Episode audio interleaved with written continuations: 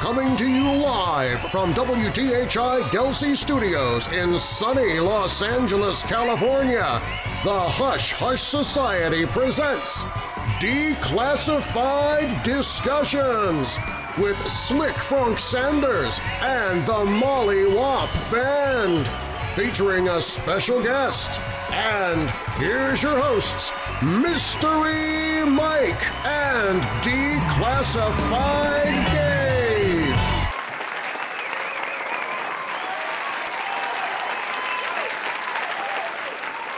Thank you. Thank you, Hushlings, and welcome back to the Declassified Discussions. I'm your host, Mystery Mike. And I'm Declassified Dave with the one and only Slick Frank Sanders. On the show tonight, we have a very special guest, one I think we are all excited to have on. Our guest is author of The Forgotten Exodus, The Into Africa Theory of Human Evolution, and Exogenesis, Hybrid Humans, A Scientific History of Extraterrestrial Genetic Manipulation. He has been featured in publications such as the U K Telegraph and Daily Mail, serving as guest expert on History Channel's Ancient Aliens. Please give a warm welcome to Mister Bruce Fenton. Thank you very much for the introduction, and um, yeah, really looking forward to the conversation, and I will in- certainly endeavour to provide lots of interesting information for the listeners, uh, but, you know, I'll let them judge that for themselves. Bruce, thanks again for being with us. Just tell the Hushlings what you have going on in your world currently. What's up with you? Sure, absolutely. Yeah, I've, I've been just starting to do some small presentations fairly locally. To to a paranormal, I did one to a paranormal group recently, and another one locally to a kind of a, I guess a local sort of educational group. Uh, it's been really good. Yeah, live presentations, a bit of a challenge because I'm used to being behind a screen most of the time. You know, talking on shows or, of course, being interviewed uh, from the camera, but not with an audience there. So I've been quite enjoyed that and had good feedback. I've also been involved with a bit of activism around the, you know, the kind of the mandates and lockdowns and all the rest of that. So that's linked me into a community of, of really sort of, you know, good-hearted and interesting people. So in, in some ways it's, you know, the, the the current events have brought together a lot of um, people that would never have known each other, but they're actually really good people. So I can, I can sort of thank Can I thank the the uh, the world controllers for causing that? I don't know. It's a bit. They're bringing us together. Yeah, it's kind of strange.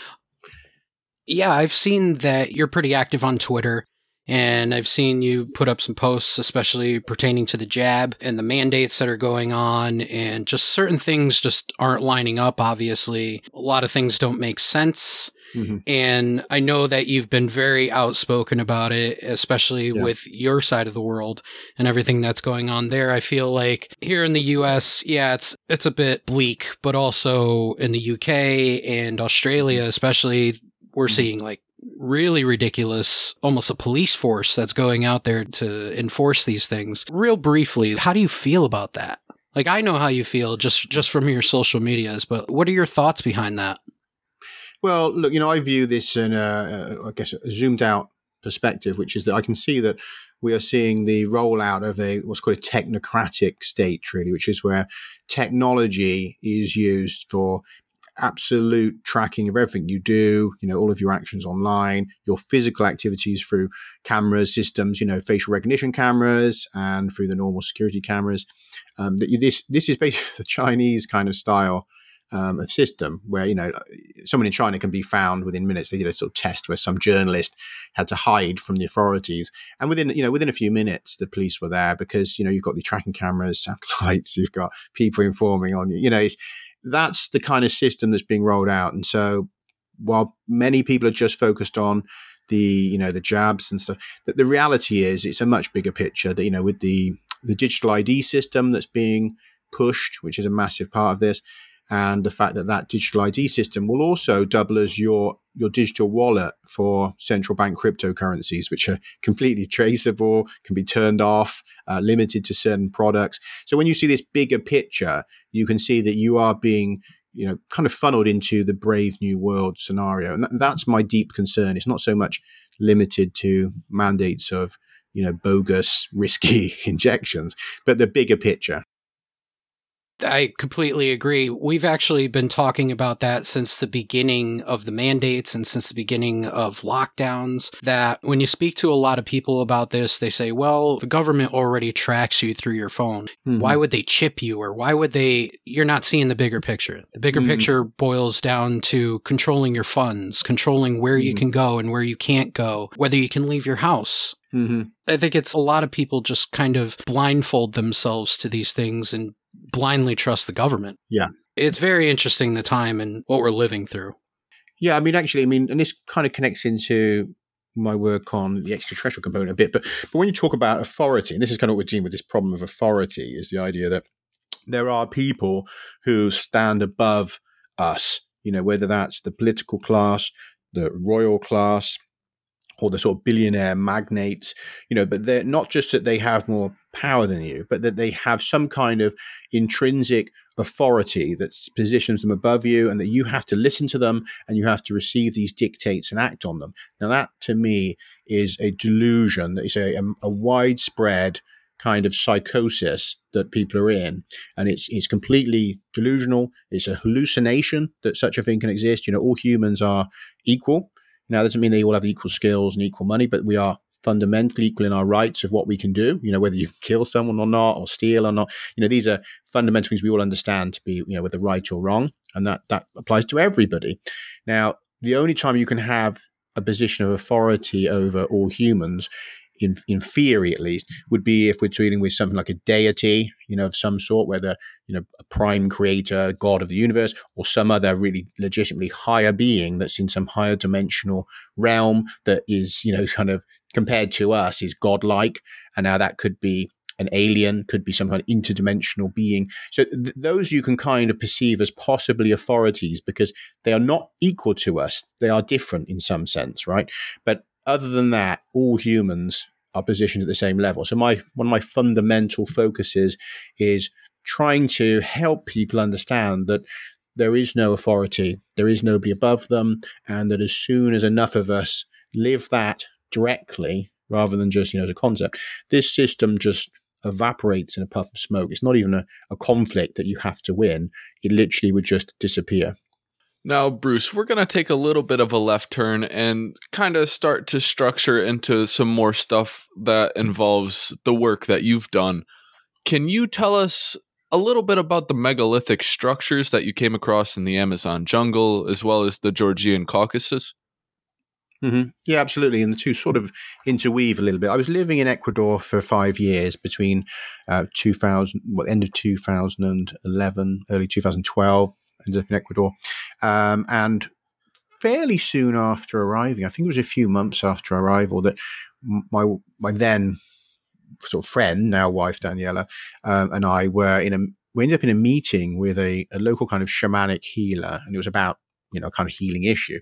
But there was also another couple there that had to see them, and the gentleman revealed that he had just got back from an expedition into the jungles in the Yanganatis, which is kind of um, it's part of the Amazon jungle, but it's it's probably best known because of its connection with the legends of the Inca gold and the missing treasures of Atahualpa, which are said to have been taken into the Yanganatis, which is a particularly hilly, sort of mountainous, swampy region of jungle with, with basically nobody living in that region, you know, so it's quite remote and difficult to go into.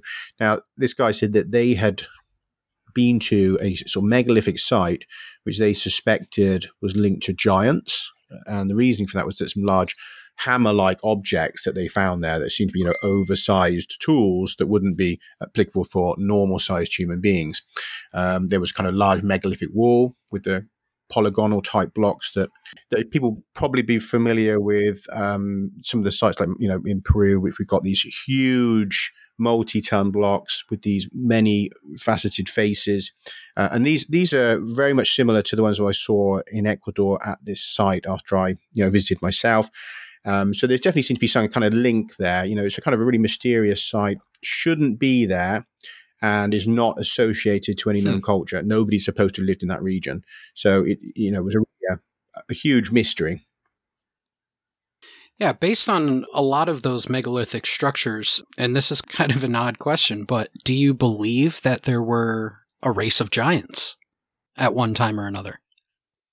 Yeah, I, I tend to. Yeah, I tend to think that we certainly must have had at least at least some population, whether it was small or something, but some population of very tall people that, you know, we could call giants. Something in the region of, I would say, two to two and a half meters tall, you know, based on some of the discoveries that have been made, you know, either of skeletons of, you know, quite tall people or of artifacts that seem oversized. Now, I don't, I don't really subscribe to the idea that there were giants, you know, that were like ten meters tall. And so, you know, some people talk about these giants that are ten, twenty, you know, fifty meters, really huge giants, like out of um, children's storybooks, you know. Um, but I do think that there were people up to two and a half meters tall. And that seems to be the case. We had, Uh, there's, I'm just thinking, there's a really good, there's a couple of discoveries down in Mexico that suggest that, you know, finds of skeletons that are over two meters, you know, and also if you look at the, the tomb of Hana Pacal, who was the lord of Palenque in Mexico, which is quite a famous site, you know, made quite famous by Eric von Daniken's um, hypothesis that the lid of Pacal's sarcophagus shows um, him riding in a spaceship, basically. And I think you've, you've probably familiar with that. And mm-hmm. that site there, you know, in the sarcophagus, they found a skeleton that was around about two meters tall. And that's, that's quite interesting because although that's not, you know, hugely giant, particularly for our modern world, you know, we have to consider that the Maya people of the time were very short, you know, probably up to about five foot tall. So around that. So if you think, you know, you've got all these other warriors are like five foot something, and then you've got a skeleton that is, you know, over seven feet tall. I mean, that's quite starkly different.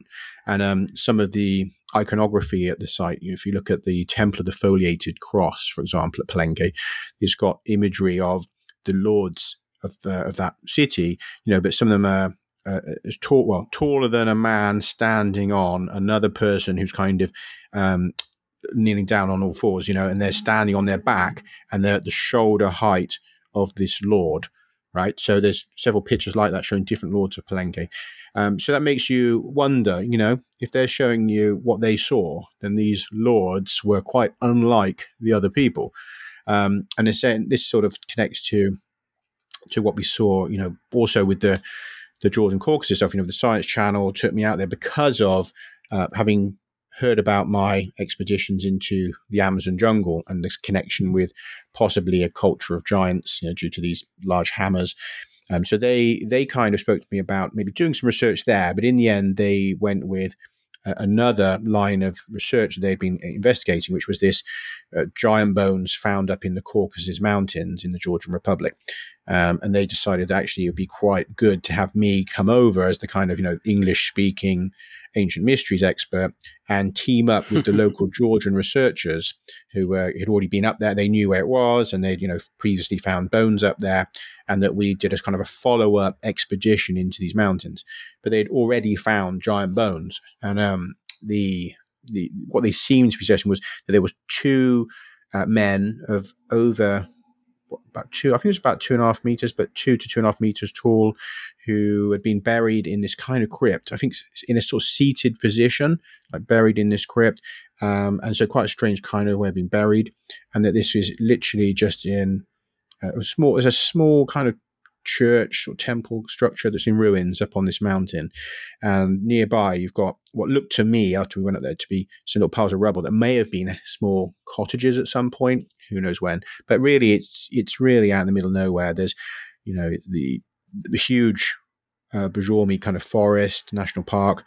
Uh, when you go up to these hills that, you know, they can't live in them year round because they get covered in snow. So, I mean, there's no permanent settlements in this forest, uh, no real history of there having been. So again, it was kind of similar to the, the story in Ecuador. You know, you got what appears to be a few mysterious structures somewhere nobody has supposed to have lived, and it's in a really inaccessible place, and some suggestion of, you know, a lost culture and possibly giants. So it's interesting the way the two sites linked up.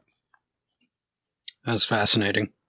It is. Now, you have a great story of a trip to Egypt where you mentioned your friend Richard Gabriel and mm. a series of synchronicities around that trip and everything that followed. Would you mind telling that story?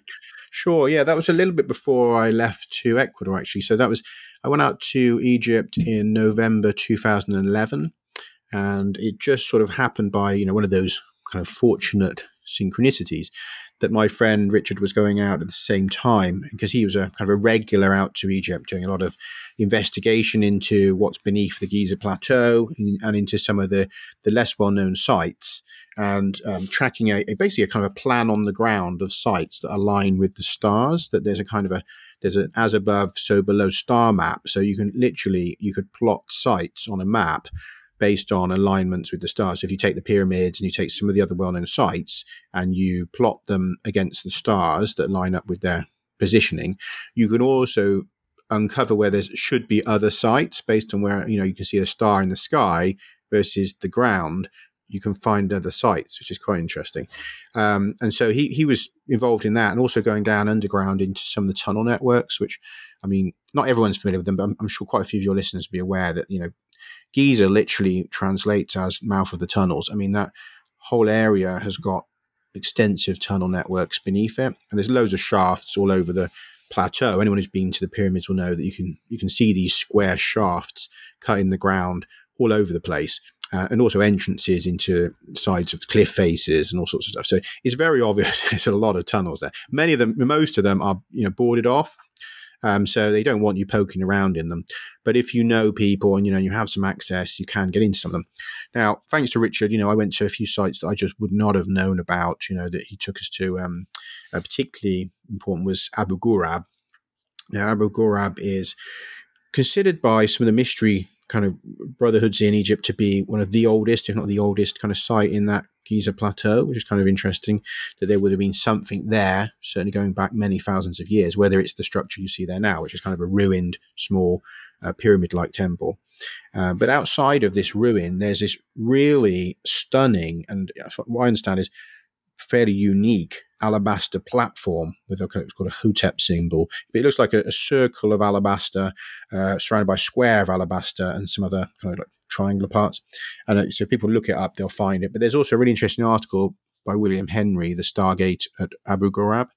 Now, I didn't know about that at the time, but the, the funny thing was, you know, while we were there, and we had a sort of an evening kind of private um, space there, while whilst there, I got this really strange kind of... Um, feeling of its connection to the stars. But our, one of our friends who was with us, you know, she really, she got this kind of spontaneous feeling it was a stargate, and was saying, you know, like open, the, you know, we needed to say open the stargate. And so we literally just chanted together, like open the stargate. And it's very weird. It's all very spontaneous and um, mm. just intuitive, you know, intuitive stuff that just came up.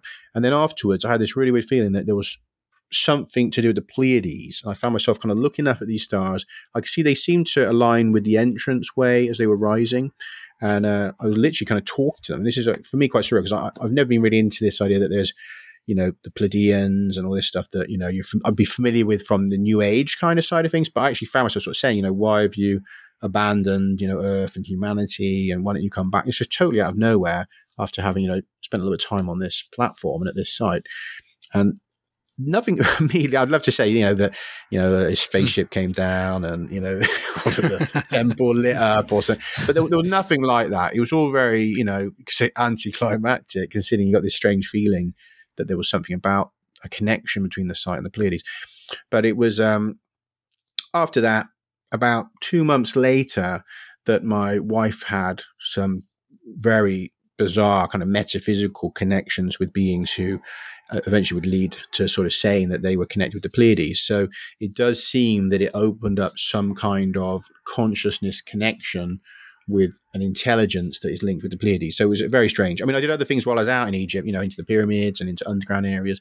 But I mean, that was what really stands out, because it kind of connected into the next part of my journey, which of course, you know, was in Ecuador. And then we have this event, my wife having these contacts. Soon after that, we have that meeting where I hear about the giants um, city, you know, and that giant city connects me to the Georgian thing. So I end up from then on really in a very strange flow of events.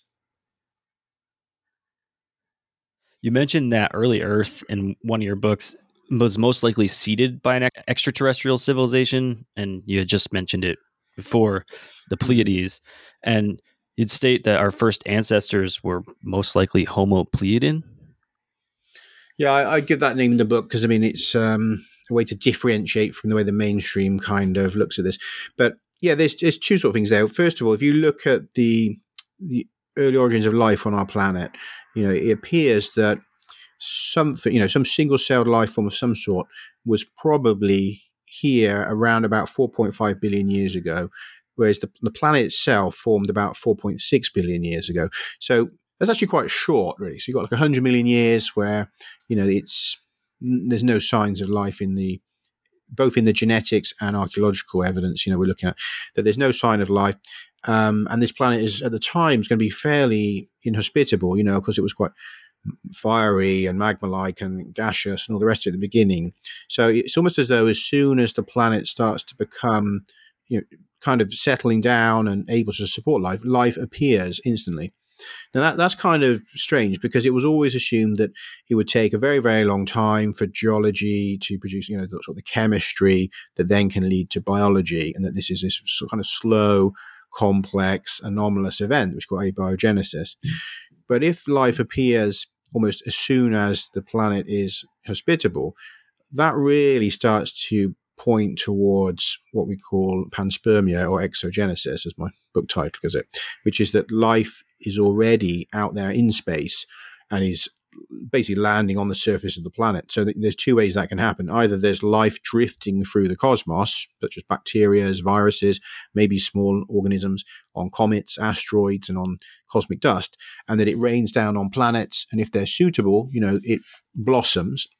Alternatively, it could be that there is an intelligence out there, you know, an advanced extraterrestrial intelligence that either fires out seeds of life, and those could be, you know, small metallic spheres packed with organic material, or the alternative, they may actually, you know, land on planets, you know, and, and place life there in some form.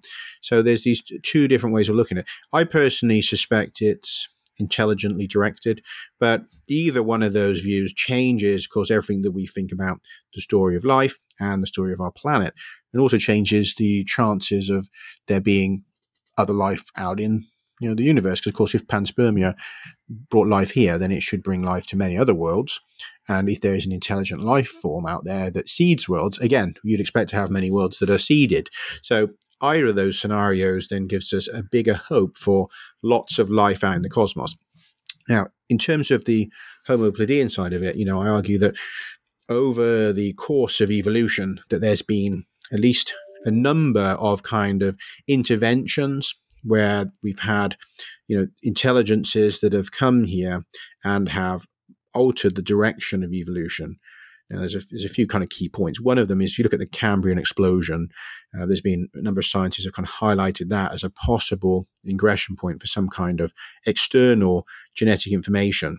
If you look at the work of particularly Professor um, Chandra Wickremesinghe, who is really kind of the man when it comes to panspermia, that, you know, he's suggested that the Cambrian explosion's kind of evidence of many new life forms appearing with no precursors really points to there being a need for some kind of external information coming into our system. Because, you know, D N A basically is information. So if you have new life forms, then you need new information or, you know, a massive amount of mutations. So what's causing that? He suspects that we had a alien retrovirus that rained down, that, you know, could come down on dust or something like that. And that this retrovirus infected, you know, many life forms in the early Earth, and that these these sort of infection carries with it information, because we, we know that retroviruses can carry information from even from themselves or from another life form they've infected, and then deposit that inside of other organisms. And we we ourselves have got a lot of information from retroviruses, so this could have provided the the kind of the kickstart to a huge number of kind of mutations in the existing life forms, leading to this Cambrian explosion. And that makes a lot of sense. And then we've also got a couple of other points when very strange things happen. I mean, I, my main focus is obviously is on humans, where we can see that around two million years, well, first of all, you've got, you know, obviously hominins arise about something like, start to rise about seven million years ago, you know, that we have chimp-like, you know, they're kind of chimp-like Um, creatures like the Australopithecines and stuff that are around seven million years ago. Uh, recently, there's evidence in um, Crete of a hominin perhaps walking around on Crete six million years ago. So it could be an ancestor uh, in the Mediterranean as well. Um, but these these beings, you know, were fairly, I would call them ape men type beings. The first, what I, what I see as recognizable human really is Homo erectus, and that appears about two million years ago. And there's a number of anomalies that occur. You know, it's got some changes in the genes which give it a lot of um, additional um, density of its neurons and stuff like that. It's a very human-looking kind of hominin. And again, so I think there was something's happened then.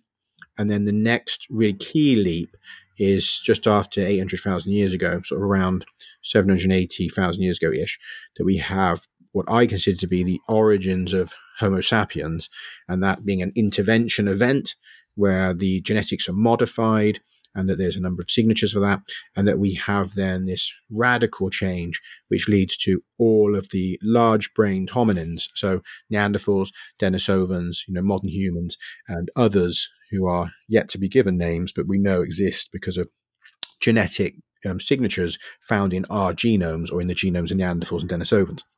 So I say that that there's a, a really key event happens then, and that's why I kind of refer to it as the Homo Pleiadians, because that's the event I say is to do with, you know, another visitation from the Pleiades, and that this is the information that's come to me uh, through additional sources, and that this really, to me, then is a, a new kind of creature, because it's not just evolving through natural processes, but this is a radical leap that occurs and produces our lineage.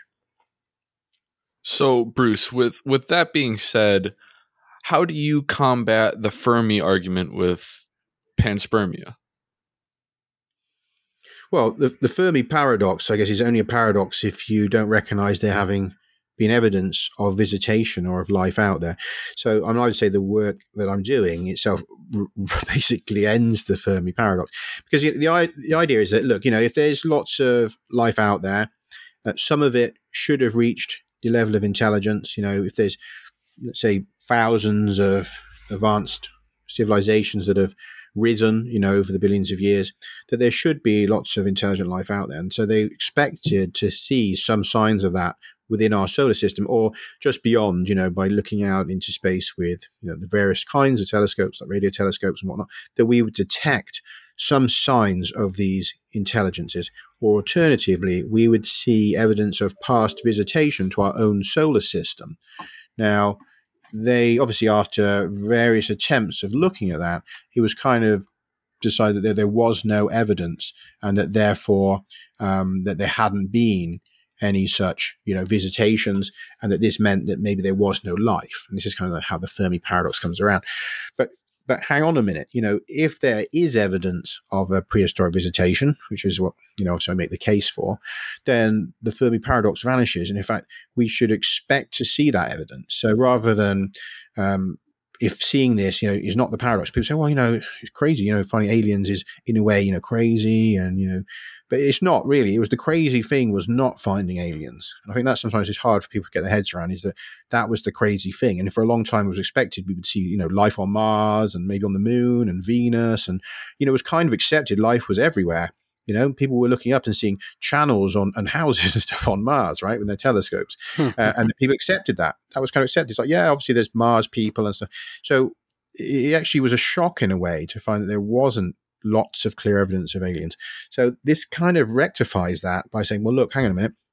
The evidence is there, but it's been missed in the in the records because it's been interpreted in a different way. And we can we can get a little bit into what that evidence is, if you like. But so I, I would say, yeah, I'm rectifying that paradox. Why do you think people in academics have been so against adopting all this new information when it comes to human origins or evolution? And why can't they just let go of the Clovis first? Yeah, I mean, we have a few points. When you, when you look at um, how paradigms function, I mean, it's it's kind of interesting because you have something like, say, the the out of Africa model, which is, you know, is the greater paradigm for human origins and evolution, you know, of our species.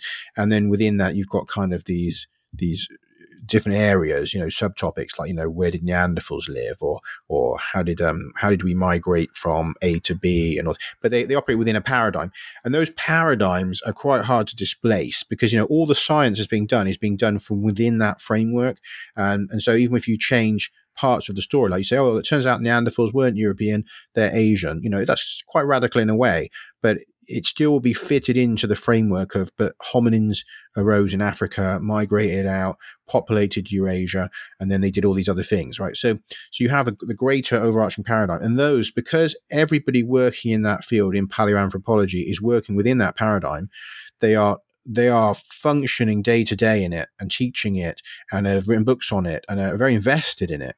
Okay, so you have a human, you know, human interest problem. You kind of have the investment in it. You also have financial issues. You've got people that are making their careers out of it. You know, they've made their names out of it, all their books. So there is a vested interest for them to not be shown to be wrong. Now, I'm not going to say all scientists are like that. Some will be quite happy to concede and say, you know, I got it all wrong. Um, but there, there is definitely some bias there with paradigms, and it's it's often the case that it's not better evidence that displaces a paradigm. It's either people dying off, or you basically smoothing the deal for them so that they get something out of accepting the new paradigm. So there's a human issue. It's not pure science that dictates these changes. And if you have a paradigm in society, you know, social paradigms change, those can be very bloody, you know, and we see that in uprisings and, you know, and, and, uh, you know, political events, that sometimes they're very bloody because people are invested in the old paradigm. Right. So it may not be quite as bloody in science, but it does often involve older people having to die off, you know, the, the gatekeepers having to die off, or them seeing clear advantage, um, or simply being overwhelmed by popular opinion changing massively.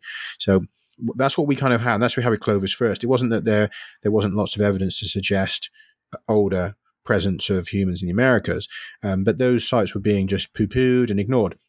In sites like the blue, the Bluefish Caves and stuff, which already suggested that there were humans there twenty thousand or so years ago, were just kind of ignored. And, you know, the people involved often were like ridiculed um, and ignored. If you go down to Brazil, there's a lot of sites in Brazil that strongly indicate humans present um, twenty thousand, thirty thousand, forty thousand years ago. And, and those, again, have been ignored. And I think part of that is a bias against uh, non-European and non-North American scientists as well, that the field is tends to be uh, somewhat headed from, you know, the North, North America and Europe. So there's, I think, definitely been a bit of um, kind of ignoring some of the work that's come out of the Brazilian academics. So yeah, there's, there's different kinds of human problems that we face, and that's the same in, you know, alien techno signature topics, or, you know, all sorts of different spheres really of research, where you'll find that these biases, you know, you look at Egypt or the idea of older civilizations, you know, that, you know, when we found, or not we, but when Göbekli Tepe was kind of revealed, obviously that really undermined uh, a lot of academic positions who said that there's no way that, you know, anyone could have been constructing Um, big kind of megalithic sites um, before five, six thousand years ago. That, you know, there wasn't the kind of cultures that would do that. It was just hunter gatherers. Uh, and now you look at Göbekli Tepe and the other sites near there, and obviously there's quite a few of them that are in that region. That are massive megalithic sites, twelve thousand years old. Uh, they, it starts to completely undermine the paradigm that that civilization arose six thousand years ago, or even really what we call civilization. I mean, there's questions around that because there's just terminology we use, but I mean, these people were builders, you know, whether they still hunted and gathered or whether they were somewhat sedentary. The, the bottom line is they were building enormous fixed structures that would have been utilized, you know, again and again. So they weren't completely transitory. Uh, these are the kind of things that have really have shown us that we have to be wary of these kind of paradigms that say, you know, there cannot be anything below this layer because we know there isn't, you know. And that's been a problem. And that was with the Clovis first. You know, you don't need to dig below um, twelve thousand years because there's nothing there, you know. So just to take a step back really quick, could you explain the Bluefish Caves a little bit more, since, I mean, I've I've never heard of it, just a little interested. Yeah, the Bluefish Caves, I think I'm just thinking when he found it was, um, well, certainly a few decades ago, that they found evidence of um, a hominin presence in the Bluefish, Bluefish Caves, which I think is up really up towards um, the far north. So be one of the they think one of the first kind of entrance sites if you cross from Beringia into North America. That there's a cave site there where they found um, I think it was um, tool evidence that they found there that suggested that there'd been, you know, humans present in the caves, and there was a guy who spent years and years kind of you know, pushing for this site to be recognized. And, you know, he did some, you know, dating on it, and the dating suggested it was over twenty thousand, I think twenty-two thousand years old. Um, and then when it eventually is redated, I think it even came back as maybe slightly older, but it took a long time, yeah, a really long time for that to be recognized as a, you know, human habitation site, uh, despite the evidence being really good. You know, there was a lot of bias there saying that, you know, it can't be because, you know, humans weren't in the Americas at that time. So it's that kind of closed loop thinking. And there's been other sites like that. I mean, if you look at the down in more, more southern from that, there's the, I'm trying to think of called now. There was um, a few years back, the Topper site, there was a discovery of evidence below. The guy dug below the kind of the Clovis layers, you know, he just, I think he just wanted to see, you know, was there anything there? And, and what he ended up discovering was uh, material evidence suggesting a human presence fifty thousand years ago at Topper. So, I mean, that, that's just, you know, obviously a complete rewrite. And that one still remains kind of, I suppose, controversial and quite ignored, you know, because it's such a jump back that most of the academic community just, just will not acknowledge that as being a possibility at this point. You know, it's a very slowly adapting system where they say, okay, well, twenty thousand, yeah, okay, we can go there. twenty-five thousand, oh, we can go there. But they're really loath to jump back to these earlier dates of like fifty thousand, which you see not only Topper, but again, down in Brazil, um, at a number of sites, cliff um, habitation sites and art sites, as well as in fires uh, evidence. They've got carbon dating from old fires and stuff down in Brazil, which again support the idea there were people forty, fifty thousand years ago in the Americas. And if you also, if you look at the old, there's two different groups of people really, because if you look at the oldest evidence of of the first humans into the Americas, uh, what they find is um, Australoid type, or kind of like, a, what's it, like a, Aboriginal, Australian, Papuan type people, right? And also there's been a genetic signature that's been found now in, in people in parts of the Brazilian Amazon and elsewhere, which is very similar to Papuan people. So they know that there was some kind of population in the Americas that was replaced by the Clovis people and others that come in. But this older population seems to be from Australasia. You know, it's very close related to them. Now, the, that in itself is a conundrum because they're like, well, you know, how could these people be here? And they seem to be, you know, the first people. Now, I, I personally would say that this is part of my work, you know, the, the inter-Africa theory, is that we had a migration out of Australasia around about fifty thousand to sixty thousand years ago, and they populated um, Asia, then, you know, Europe, and then also some of it went across into the Americas. I personally think that people went along the ice, along the, the southern ice sheets. It was the same thing really happened in the north across Beringia, that we now know that these people were using small watercrafts to go along the ice, and they didn't have to walk across the ice sheets. They sailed along, you know, fishing and stuff, and ended up on some of the small islands off the coast of, you know, Northern America. Um, so they definitely were using boats, right?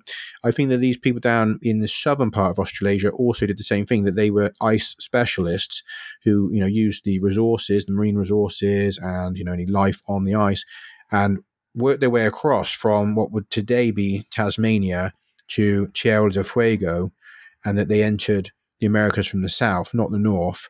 And that's why if you look, if you um, if you look at some of the information about the, the people of Tierra del Fuego, very unique culture, but they've got some really interesting masks and ritual masks, some of which are giant T block shapes, right? Like the like the blocks at um, Göbekli Tepe, which is quite telling. But there's also got um, other, you know, things that they ritual things that they do, which are in common with uh, Australasian Aboriginal people, and it looks like there's an overlap of culture there.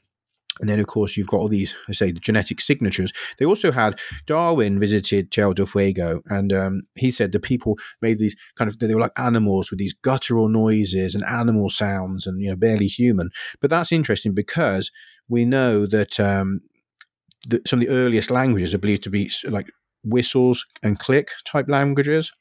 Now, whistle and click languages are known in, in parts of um, sub-Saharan Africa, uh, in parts of Australasia, and it would seem also down in Tierra del Fuego. So that's that's quite telling. So you've got these very early kind of languages, the same as we'd see in part that existed parts of Australasia, appearing there. So these were people with some of the first kinds of language, you know, that he encountered down there, and they have these cultural links. So, I mean, there's a lot of evidence, I think, is pointing to that being the entrance point through which a pre-Clovis people populated Southern and Central America and parts of, you know, the lower part of North America before the Clovis people came in, after the cataclysm, basically twelve thousand years ago, um, with the comet strikes and possibly solar storms as well, which, you know, we see from the arguments made by uh, Graham Hancock and Robert Schock, you know, respectively, on comet impacts and solar storms.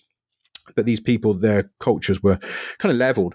But the survivors, it seems, interacted with with the new people coming in from the Beringia Bridge, and that we have this mixing. So in some places you see these remnants of them in terms of the genetics, like in the, you know, deep Brazilian Amazon, where these populations have been isolated. They still carry traces of that interbreeding event when these two cultures met, and uh, they absorbed they absorbed the survivors that were already there from the cataclysm. That's my interpretation. And if you look at like the Olmec heads, the Olmec heads, I would suggest, portray uh, Australasian Aboriginal type people. And for a long time, people said, "Oh, they look like Africans." Well, yeah, they look kind of like Africans. But if you you know think about it, look at it again. You know, these can easily be um, people from Australasia, and these heads may be um, as old. It could be twenty thousand years old, thirty thousand years old, because they're being dated by having been found in the same layer as Olmec material, right? But let's say you're Olmec and you you revere these ancient heads as being left by the the original people, you know, the the godlike first people that were on this land. So you display these heads alongside your own artwork, right? And so when your culture falls into ruin, of course, they're in the same layer, but you can't direct date the stone. So that will just be dated as being Olmec, okay? I, I suggest that those Olmec heads are much older. I'm I'm super fascinated in all this stuff. I, I think I read Fingerprints of the Gods like ten years ago, and that really opened my eyes up. Yeah, we have a very different story. I mean, you know, when you don't... When you use the evidence, the same evidence that the academics are using, but you don't limit it to within the paradigm that they are essentially beholden to in many ways, then you start to see that there are other interpretations. You know, I don't use different evidence to the academics. I interpret the same evidence differently to them. And I think that's always a key part, because if you say, like, go, you know, I go out and I do my own like alternative archaeology, or what they'd call pseudo archaeology, you know, and I was digging with a trowel and saying I've dated this skull to, you know, fifty thousand years ago, it, you know, you could right, quite rightly say, well, you know, he's just making it up, really, isn't he? You know, he doesn't know what he's doing. He's got no dating equipment. You know, he's not trained to do archaeology, uh, which is quite right. So I don't do that. You know, I use the same academic papers and the same artifacts and stuff that, you know, are being discussed in the mainstream, you know, papers and journals. Um, but I just point out that there are there are different interpretations that often uh, remove anomalies, and, and that should be the aim of, you know, scientific endeavors. Is, you know, if you've accrued anomalies in your hypothesis, those anomalies have to be rectified, because otherwise there's something wrong with your hypothesis. You know, something's missing. So if you can't explain that, then you've got a problem. And that's that's what I've done with the, you know, the Out of Africa model, you know, in The Forgotten Exodus, is I could see that there was glaring anomalies. I mean, I'm not going too much into depth, just consider that if you if you were to talk to kind of material archaeologists who are looking at the physical finds, they would tend to say that, you know, humans came out of Africa around about seventy thousand years ago.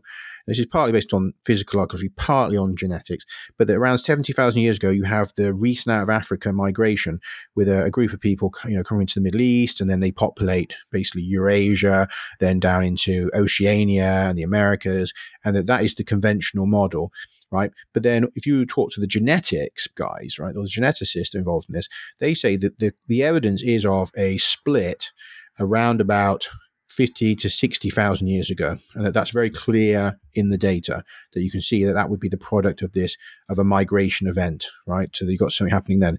Well, that's at least ten thousand years different, okay? So you've got a problem there, and it's, if you've got an anomaly, you can say, well, hang on, you're saying that this Out of Africa event must be around seventy thousand years ago for some reasons.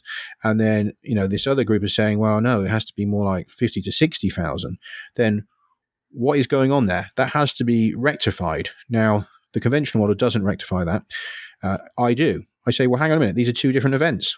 So you've got one event, which is a, a mistaken interpretation of an ingression into Africa. So in other words, you've got people going into Africa seventy-two thousand years ago, and they're going there because there's been a climate disaster. The Lake Toba supervolcano has uh, unleashed cooling and, you know, coverage of the skies with dust in the northern hemisphere. So these people are displaced. So there's all sorts of problems going on. You know, sun's not reaching the ground. It's so easy. The plants are dying. There's acid rain. There's, you know, all the problems you'd get from a supervolcano.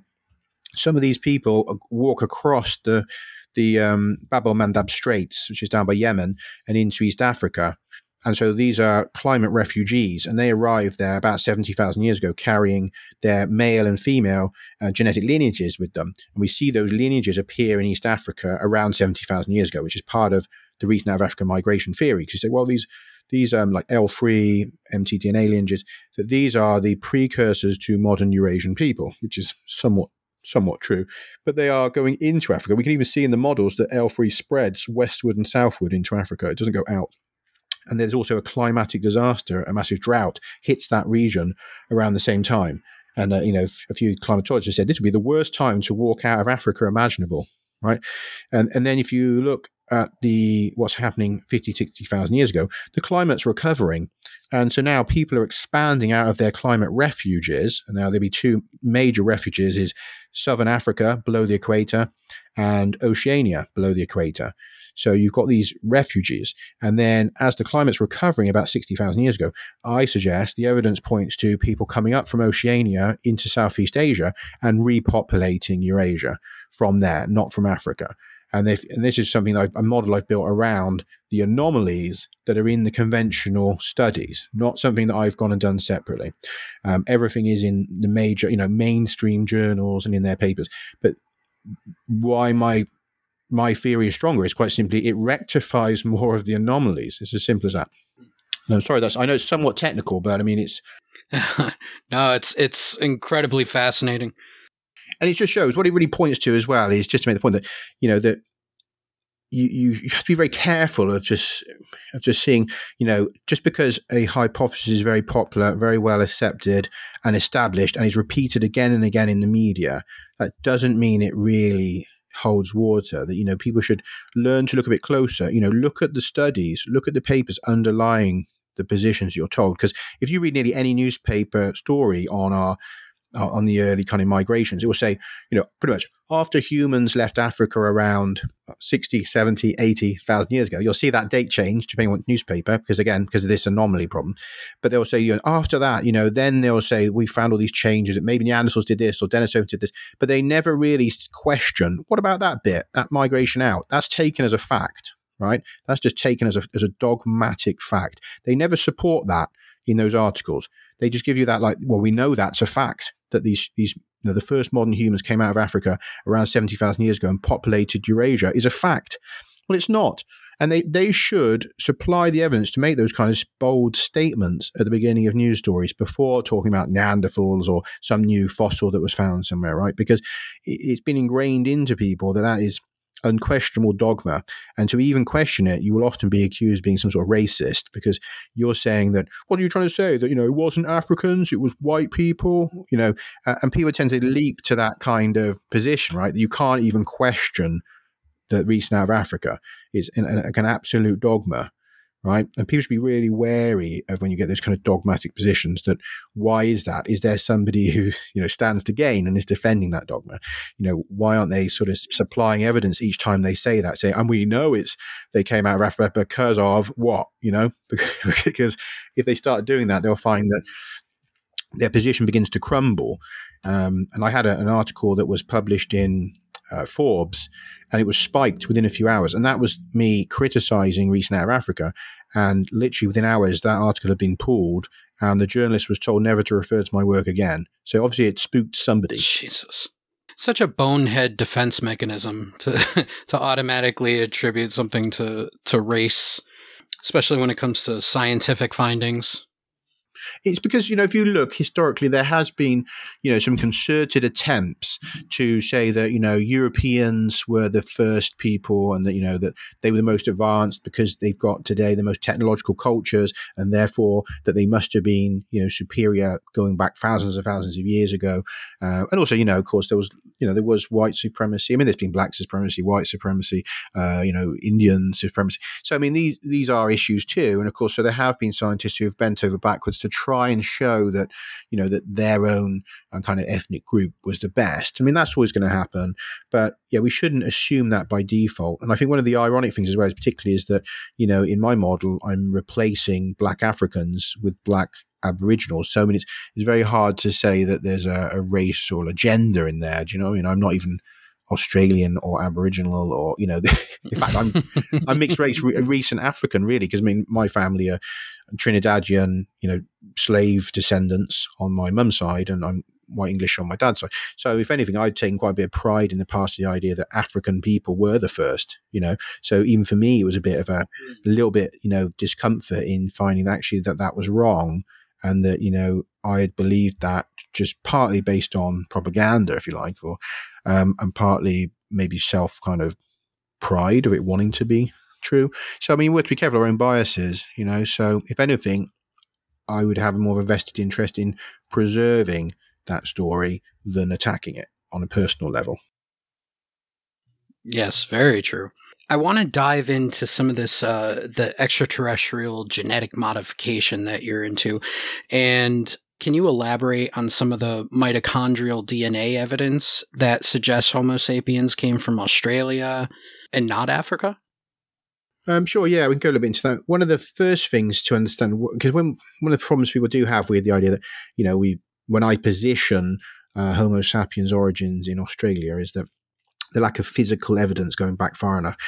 Because what we have, we have a couple of different issues there. But we know today that humans of one sort or another managed to cross into uh, Oceania, into basically the islands, the Indonesian, what we call today the Indonesian islands, and, you know, probably as far as sort of Papua, that there was people moving around at least about a million years ago in that region. Now, that came as quite a shock because it was thought for a very long time that no large mammals could cross what's called Wallace's line, which is a geological and kind of environmental barrier between mainland Southeast Asia and Australasia. That, you know, you basically there's really strong currents and stuff that go through the islands. So uh, only a few things have ever got, you know, got through there, like rats and, you know, a few other things that have managed to flow across on maybe bits of wood or, you know, that were particularly good swimmers or something.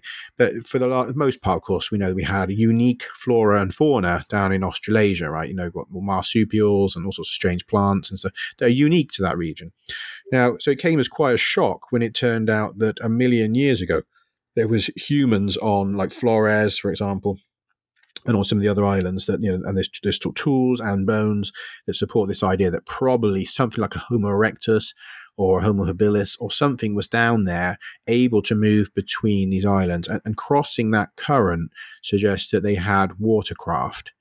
Now, that doesn't mean it was, you know, uh, you know, technological sort of submarine or anything, you know, really wild, but they probably did have something like bamboo rafts. You know, bamboo rafts is somewhat simple, you know, in, in the end of the day, you can see bamboo floating in rivers and you know it floats, right? So kind of straightforward. So if you can if you can figure out to wrap vines around a few pieces of bamboo, you've got a reasonable watercraft. Yeah. That's sufficient to cross, you know, quite quite large bodies of water. So it may have been something like that. Could have been hollowed out logs, you know. Um, again, st- straightforward things. They don't have to be huge engineering projects, but they had the ability to to actively cross water and in numbers sufficient to form stable communities, which means quite a few, you know, hominins had to brave it and go out to sea and cross to another island, or in some cases cross water where it wasn't obvious that there'd be an island. But once you get down to Flores, you're not far really from Australia. You've done the hard work. You've got past Wallace's line. You know, you've you're now able to move between islands. There's there's this enormous continent to the south of you. And in fact, even being washed out to sea on a boat, there's a good chance you'll hit the Australian mainland, right? So if you've got people down there a million years ago and they've they've done all the hard work, there's a very good chance they hit Australia within, let's be really generous and say one hundred thousand years, that, you know, within one hundred thousand years, some of these people are going to have reached Australia. So why don't we see obvious evidence of them? Well, it turns out that over the period till now, a vast, a vast amount of the coastline of what was then the Sahel Plate has been covered with water. And so you've lost, you know, between that and the Sunda Plate, which is mainland Southeast Asia, you've lost almost a continent's worth of land due to rising sea levels. So if you think if these initial colonies, you know, were coastal, people using sea resources, which is very typical for early hominins, that those will now be deep under the sea. So you don't find those. So what instead you find is the first early evidence is about one hundred twenty thousand years old. There's a few controversial things at the moment being found. Uh, evidence of possibly fire stick farming and of um, shell middens, which is like discarded shells that have been eaten and cooked or whatever. And you've got um, some early um, sort of physical archaeology tools and stuff going back maybe eighty thousand or so. So they know there's definitely early presence of humans that were earlier than was expected. Again, it used to be think that humans arrived there about forty, fifty thousand years ago, up until fairly recently. Now we're seeing that there's evidence of one hundred twenty or so. I think the evidence of the really early arrival is under the sea, unfortunately. Um, but we know that there is anomalies with the D N A that link them to the, the founding or colonizing of Eurasia from there. And that's that if we, when we look at the genetics of Aboriginal people and you contrast them to, say, Africans and Europeans and Asians, that the Europeans and Asians, they cluster with Aboriginal people, and all of which are somewhat distant to African people. And so a lot of people find it kind of surprising that, you know, Aboriginal, black Aboriginal people are much closer to white Eurasian people than they are to black African people. That there's, in fact, the two most divergent populations in the world are Aboriginal Australians and sub-Saharan Africans. So they are the furthest en route to becoming truly distinct um, in terms of, you know, I, I'm not quite to subspecies, but heading that way, you know, they're, they're the, cl- the closest to becoming fully divergent. Uh, everyone else is kind of clusters. Now, that, that again, is kind of funny because it kind of indicates something's going on there. And when you look a bit deeper, you find also that there was evidence that these Africans and Aboriginals, they diverge about seventy thousand years ago. Now, that comes loops back to what I was saying earlier, that seventy thousand years ago, you got a climatic disaster across the Northern Hemisphere, which if it's displaced the connecting population, so this was all once one interbreeding population with gene flow between regions, so they all kind of progressed together, that once that middle population in, your, in across Eurasia has been largely wiped out or reduced to very small pockets, there's no flow of genes between Africa and Eurasia anymore, you get divergence. And that's exactly what we see in the D N A. So we can, and then you find that there is a very close, tight, you know, links to the early Asians, and then from them, the early Europeans, because these people are coming up into Asia, and we can trace this with the with the various haplogroups. That so the next kind of population in Asia is very closely linked to Aboriginals, and that then they move further both north and west. They go up to the Himalayas and stuff, but they also move west, eventually reaching Europe around about sort of around about fifty thousand years ago, sort of forty-five thousand years ago, and then they even go into northern Africa, and there's some, you know, pockets there where they, you know, enter into Africa. And so this is the actual, what the model of the the flow of these haplogroups across Europe show us is, a, is an expansion that's going from basically from the southeast, down Southeast Asia and Australasia, into Asia and then into Europe. And of course that all runs entirely backward to what was expected, which would be we would see the oldest groups in the Middle East, that, you know, all the, we'd see all the genetics would link to a really old, you know, population that come out of Africa into the Middle East and then expand from there. It, it does not show that at all. It shows conversely that we've come up from Australasia and Southeast Asia. And in recent studies, two studies, one has shown that the oldest um, male lineages trace back to down to Southeast Asia, and indeed, yeah, the oldest female lineages trace back to Australasia and East Asia and stuff. So they've tried to kind of conjure up this idea, maybe that there was another population that was then from Africa and was replaced and stuff. But if you go on just the evidence, what it tells you is these people are coming up from Southeast Asia and that region, and then they, they head westward and populate into Europe and even reach Africa. So it's kind of very telling. But, you know, obviously this is later over time, but you've got an early population that I suggest would be in place, certainly should be, by around nine hundred thousand years. There's no reason that they wouldn't be. And that there is where we have this interesting evolutionary event with then populations migrating out of Australasia back up into Asia. And we see in East Asia, particularly in China, what's called early transitional fossils. So say seven hundred thousand years ago-ish onwards, you've got quite a lot of fossils that suggest early transition from kind of Homo erectus-like features to Homo sapiens-like features that are underway. Now, you don't see that in, Af- in the African fossil record till about five hundred thousand years ago. So again, that's very interesting. It looks like the evolution, you know, is for our lineage is primarily happening down in East Asia with a, a, a migration into Africa, probably something like five hundred thousand years ago. So, you know, again, the finds don't really support this idea that this is all happening in Africa. Um, certainly, yeah, some of it does, you know, and I, I'm not biased particularly. I don't really think it matters in a way where it's happening. A lot of people do put a lot of thing on that, but I think if you just follow the track of the evidence, it looks like it's, again, going from east to west, and then, you know, there's people can go west to east again and east to west again. You know, people move around, you know, move around, but the the main parts of this story are beginning down in that region. I guess going a little bit outward again, the proposed panspermia, do you think that that civilization, whoever it may be, is consistently observing or even still visiting us? And could there be other races that are interested in our species, our planet, our solar system? Yeah, I mean, I personally do. You know, my experience and research sort of tend towards the view that there are intelligences that have remained interested in this planet from the beginning till now, and that, you know, if something has seeded this world, you know, which again is my preference out of the um the models, is that it's, you know, some kind of deliberate seeding. But even if it wasn't, even if, let's say that there was accidental seeding on a panspermia event, life on this planet could be detected up to about two billion years ago due to the oxygen signature. So that would make Earth interesting. So even if, say, like, say no aliens knew about us, and that we did emerge from, you know, a other kind of panspermia event, or even from abiogenesis, the reality is intelligent beings could see Earth as an interesting planet as early as two billion years ago by looking at the oxygen signature.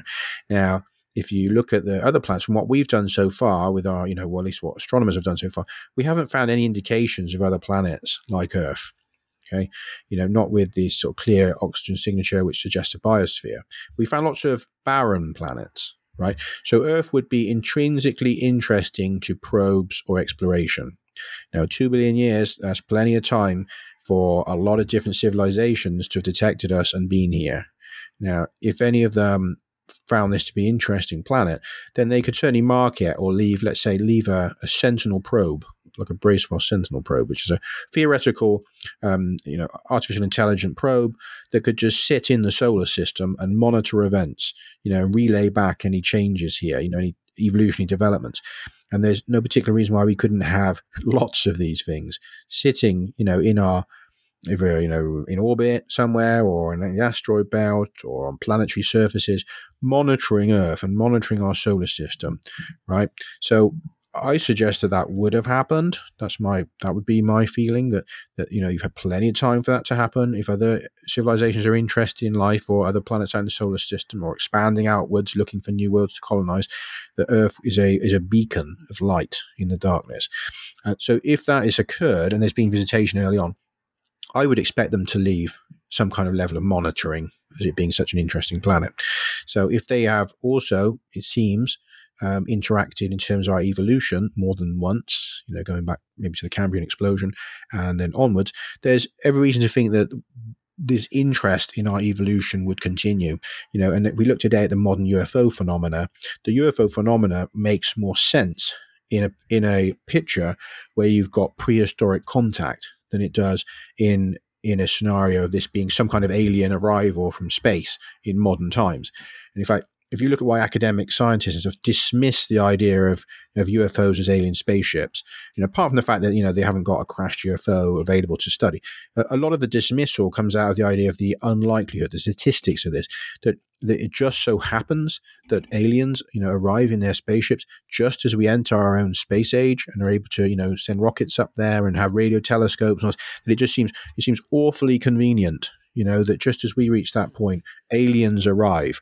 And so this is, statistically, that is so unlikely that the aliens would arrive in any single, say, hundred-year slice of time, such as, you know, ours, that that is so unlikely. What's quite likely is aliens arriving somewhere in the last four point five billion years ago, right? Because it's the difference between me going to the shore, casting my line to catch a fish, and I give it five minutes, you know, and uh, nothing, walk off and think, well, it turns out the ocean is empty, right? There's no fish. Or I get in my boat and I go on a fishing expedition for six months with my nets out uh, and I come back with a bounty of fish, right? Because what we've employed there is time, isn't it? You know, so as soon as you give lots more time to the search, then the possibilities of finding things open up more and more. So if there's an expectation that if aliens had been here, it would have been in the past, and that's where you get looped back around to the Fermi paradox, that they thought, well, there's no sign of it, so then there seems to be there probably aren't any, and then that again reduces the chances of them suddenly appearing now. Um, and again, the statistics, you know, worsen for that scenario. So that's why you can see why a lot of scientists just dismiss the idea. But if you can show that there was visitation in the past, well then, hang on a minute, then these U F Os suddenly have to be seen through a new, you know, kind of um, light, because then you say, well, hang on a minute, if they were in the past, why couldn't they still be here? And maybe some of these aerial anomalies we're seeing are the grid that monitor this planet, and that they have a function here either to keep an eye on things or to directly evolve life here, that they have some mysterious evolutionary function, right? And so that's that's the way I look at it. And I think that they, I think that some of them probably, at least some of them, fall into that category as some kind of evolutionary control system. And I know that, um, you know, Doctor Jacques Vallée has kind of alluded to something like that. So people that are familiar with his work, you know, as a scientist and a kind of a U F O kind of, you know, researcher. I don't know if you can say an expert, if anyone can be an expert on something that's unidentified is a bit, you know, you can't really be. But, you know, certainly, uh, you know, he is an expert in terms of the the research available in the topic area. You know, he came to that kind of conclusion. There's probably maybe some kind of evolutionary control grid. And I, I suspect there is that. So what we see is happening specifically to cause us to go in a particular evolutionary direction, or a, a direction of thought and consciousness, and that this is some kind of alien grid that we are witnessing with this phenomena in the skies, but that it's very old and links back to these past visitations. Now, in particular, my focus has been a visitation around seven hundred eighty-eight thousand years ago. I mean, I don't know if you want me to very briefly go into that one, some of the evidence for it, and why why my focus is on that. Yeah, absolutely. It's your platform. Okay, yeah, well, well, the reasoning is, I mean, there was, um, to put this in a brief I can, basically I encountered so, some suggestions of uh, there being an artifact, an alien artifact in Australia. And it's called, a, the actual object's called a chiringa, or a chiringa stone. Now, it's a small handheld artifact, from the way it's described, that is considered very sacred as a receptacle of knowledge, and in fact in the Aboriginal lore is essentially alive. It's like a, a container of consciousness of, a, of an Al-Chiringa being, which is a, a being from the creation time or the dream time, and that these Chiringas um, basically were the beings themselves having transformed themselves into forms that were, you know, would impermeable to time and could persist on alongside us, right?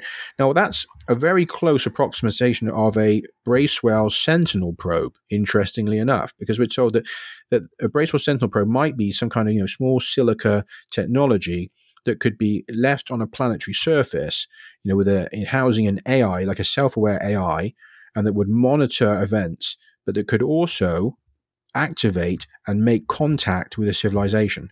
Now, Uh, a couple of different people, a Australian lady called um, Valerie Barrow and an Aboriginal elder called Jerry Bostock, had these direct interactions with this artifact.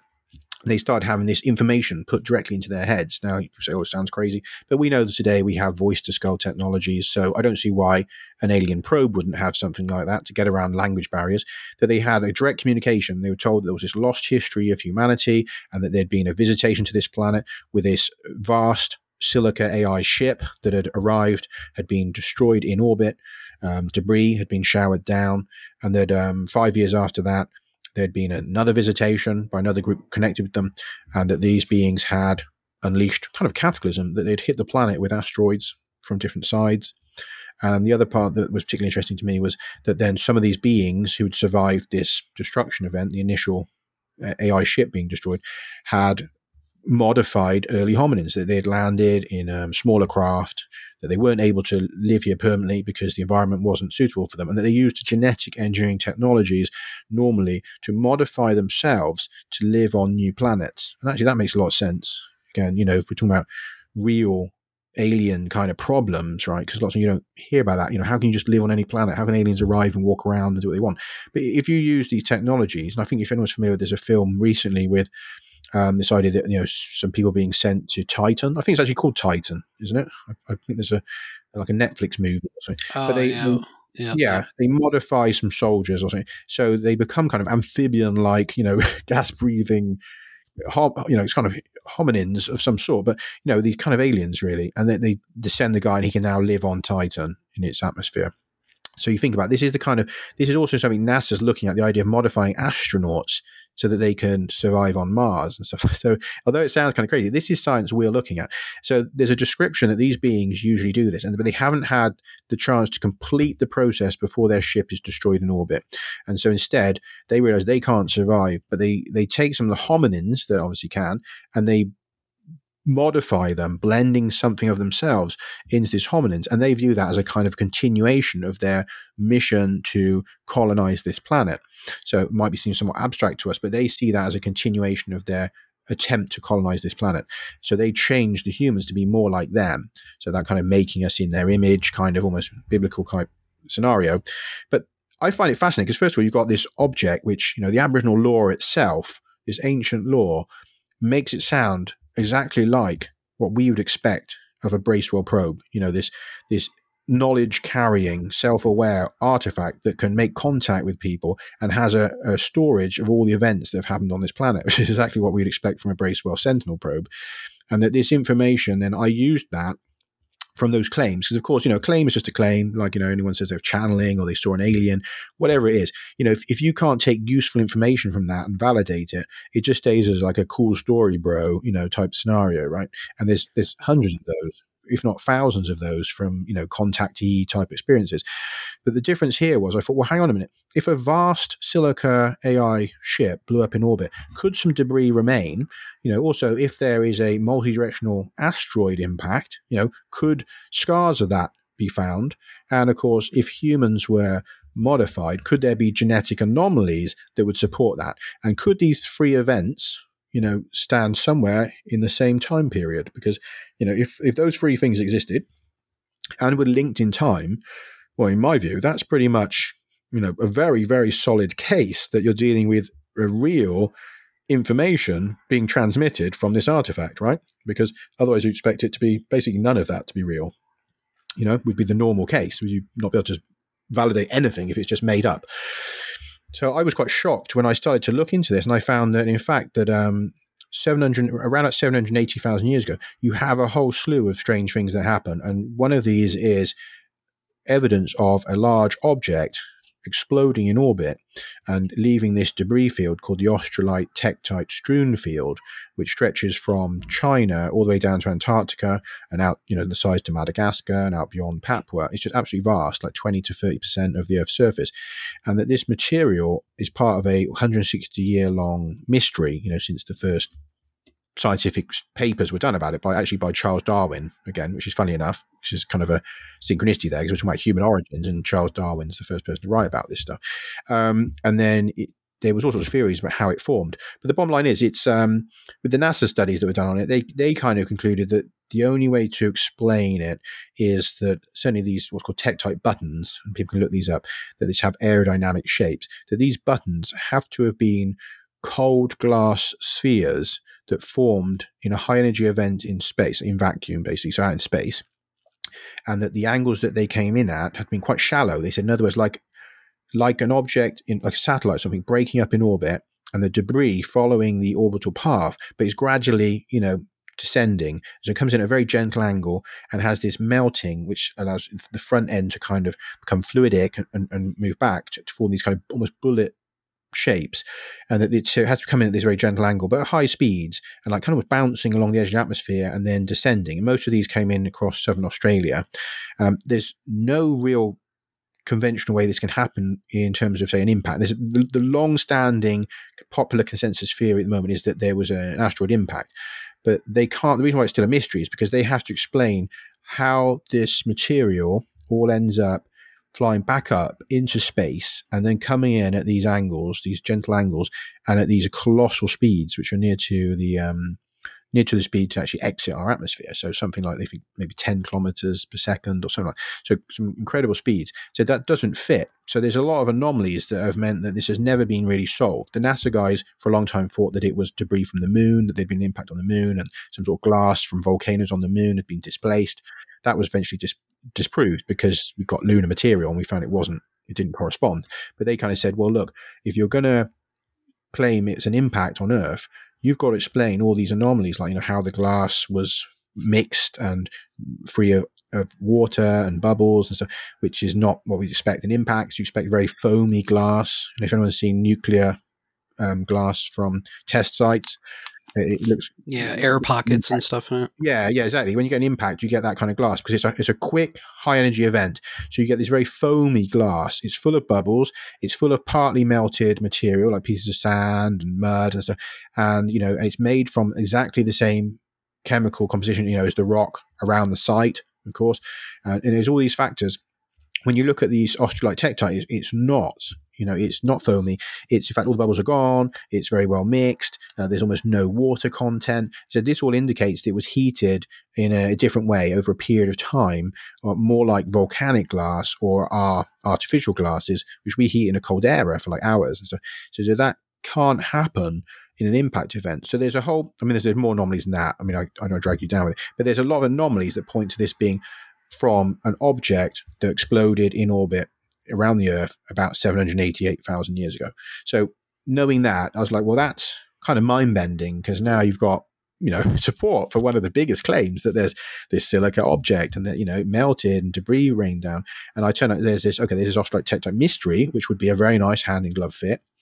And then um, I also discovered that around two thousand fifteen, two thousand sixteen, there was a German geological team who uncovered evidence that around seven hundred eighty to seven hundred ninety thousand years ago, Earth was hit by several asteroids from different directions with um, impacts in Central America, Tasmania, parts of Asia.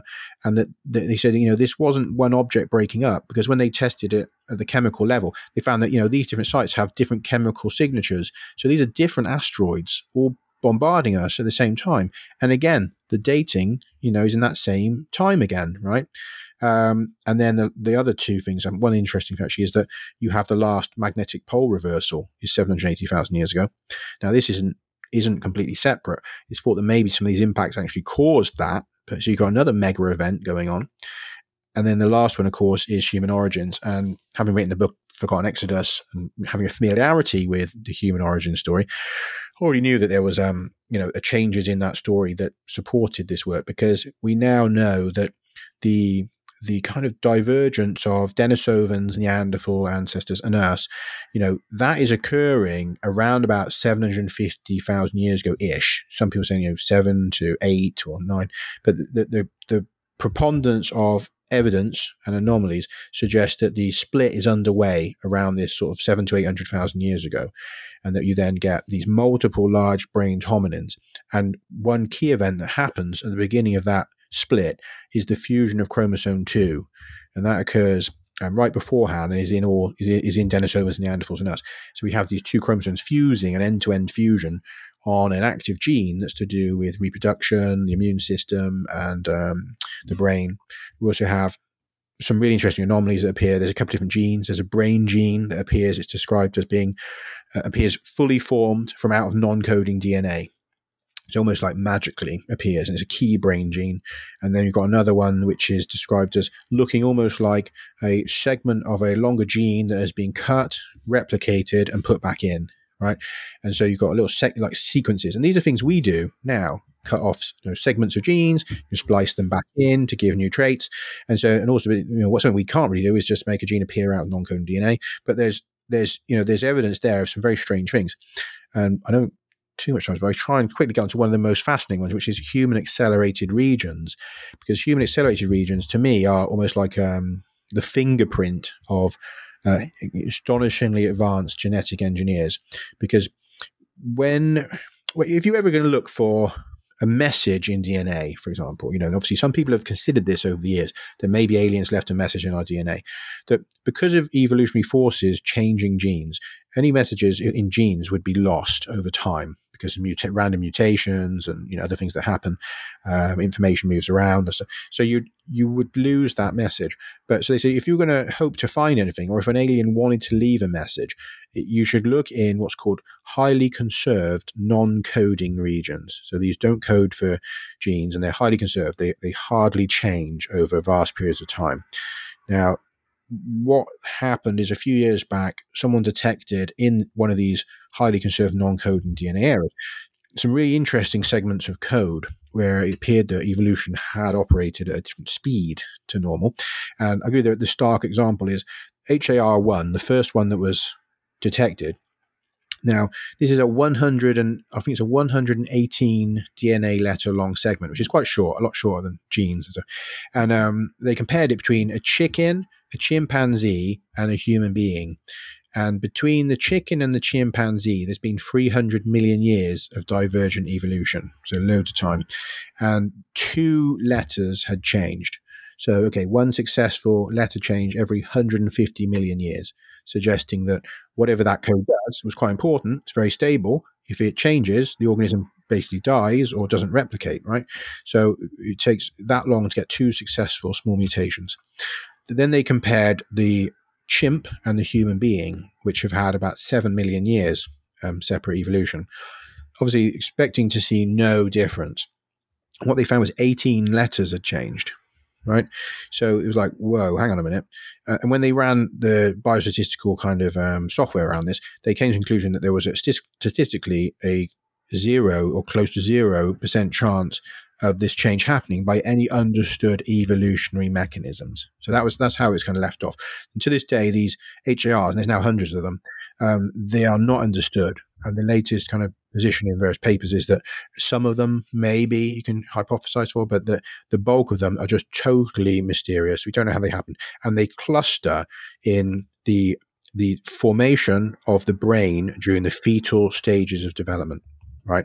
So if we're talking about signs of someone modifying fetuses in early hominins, right, and changing the brain, it, it's quite telling that you don't find that these are just scattered, you know, that they're doing all sorts of things. Not to say some aren't, but what we've found so far, the ones we understand, are clustered in modifi- modifying the brain during fetal development.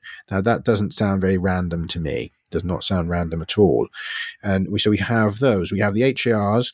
We have these mysterious genes, you know, which are appearing or of segments of longer genes. And then we have this chromosomal fusion event, and that these all are clustering at the beginning of this period when the Homo sapiens brain goes into a super, uh, super accelerated development phase from around eight hundred thousand years ago. We know that in the fossil record, that for a long time it was known that there was an anomalous event around eight hundred thousand years ago, because you can see in the charts that are, are cranial capacity just goes really up, up, up, up in the charts, right? So that was known. But now we have the genetic data showing that, yes, there's a slew of anomalies that occur at that point. And there we are, right on the same date period as the magnetic reversal, the asteroid bombardment, you know, this strange object breaking up and leaving silica melt across, you know, China and Australia and, and Antarctica. You know, these are all clustered. And there's this The, the height of weirdness, of course, is there's this artifact which is apparently has told this, you know, elder and this lady that this is the story of our origins, that these beings that came here in this craft and they've modified us.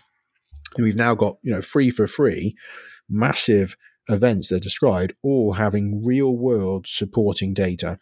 And so that's, that's where I'm at with it. It's just, to me, it's mind bending, but, you know, it, it, it's validated. I don't know. You know what I mean? It's it was mind bending. You just you think, well, it, with that amount of time, even if it was real, there wouldn't be evidence. So I was kind of blown away to find actually there is evidence. That's absolutely extraordinary. It makes you rethink everything, really, uh, yeah. when it comes to, you know, our evolutionary history as human beings, and maybe even starts to delve into that uh, "why are we here?" question. It's very interesting. Absolutely. You know, um, I did a talk the other day and one of the guys said it took him about, you know, forty minutes to put his head back together and accept that he has alien, alien ancestry in his D N A, you know. So, I mean, yeah, it's, it's, it is a bit of a mind bender. And I, you know, it's, I understand why some people would automatically reject it because maybe they find it uncomfortable. Um, but the evidence is there. I'd also encourage people to explore that evidence for themselves. You know, again, it's too big mm. to just say, take my word for it. I would say, like, you know, read the studies and see if you come to that conclusion, because it is so profound. We have so much to digest. Amazing. Hushlings, I hope you enjoyed this episode, because we are reeling right now. Bruce, let everybody know, let the Hushlings know where they can find you, again, about your books, where we can get everything, and uh, and how we can connect with you. Sure, yeah. I mean, if people are interested in the books, obviously they they can go to Amazon and get them, or they should be able to go into a bookstore, you know, and order through their local bookstore. Uh, if they want a signed copy, they can email me, bruce at brucefenton.info, and request that, or go on eBay. I've got some on eBay, but if they look for, you know, signed copies, they'll only account with signed copies is my one. Um, if they want to just follow me online, then Twitter is probably a good place, you know, which is Exogenesis H H. And I do have, you know, Facebook for Bruce R. Fenton is my author page, and also website bruce r fenton dot com. There's not a lot of content there, but again, you know, some basic stuff there. Uh, those are probably the, the main places. Also, I'm on Telegram. I've created a Telegram, which is um, Bruce Fenton versus the Apocalypse. So if they want to sign up on there as well, you know, and um, I am starting a Discord. It's not really, I'm not a lot in it yet, but I am starting it. So people can email me and ask me about that, or message me on Twitter if they feel interested. And that's where I'm going to hopefully take people through some of this evidence to a point where they really have, you know, self-conviction, or can challenge me, you know, on the evidence. I think we will also be joining that Discord. Hell yeah. Yes, we will. Again, Bruce, thank you so much. We had a great time and so informational, and I really hope that this talk has the Hushlings thinking about where they came from and how kind of special they are in the cosmos. Yeah, I mean, I, hopefully it does make people think, you know, and again, that we're not just, uh, we haven't just crawled out of a, a muddy pool, and, we, you know, we're just, you know, these, I think it's a much more cosmic, interesting uh, view of our story than just, you know, that we are, you know, sacks of bacteria that crawled out of a muddy puddle, and, and that's it, you know. Thank you again, Bruce, and Hushlings, we will see you on the next one. Thank you so much. Hushlings, join us next time. Give your attention to Slick Frank Sanders and the Mollywop Band. And good night.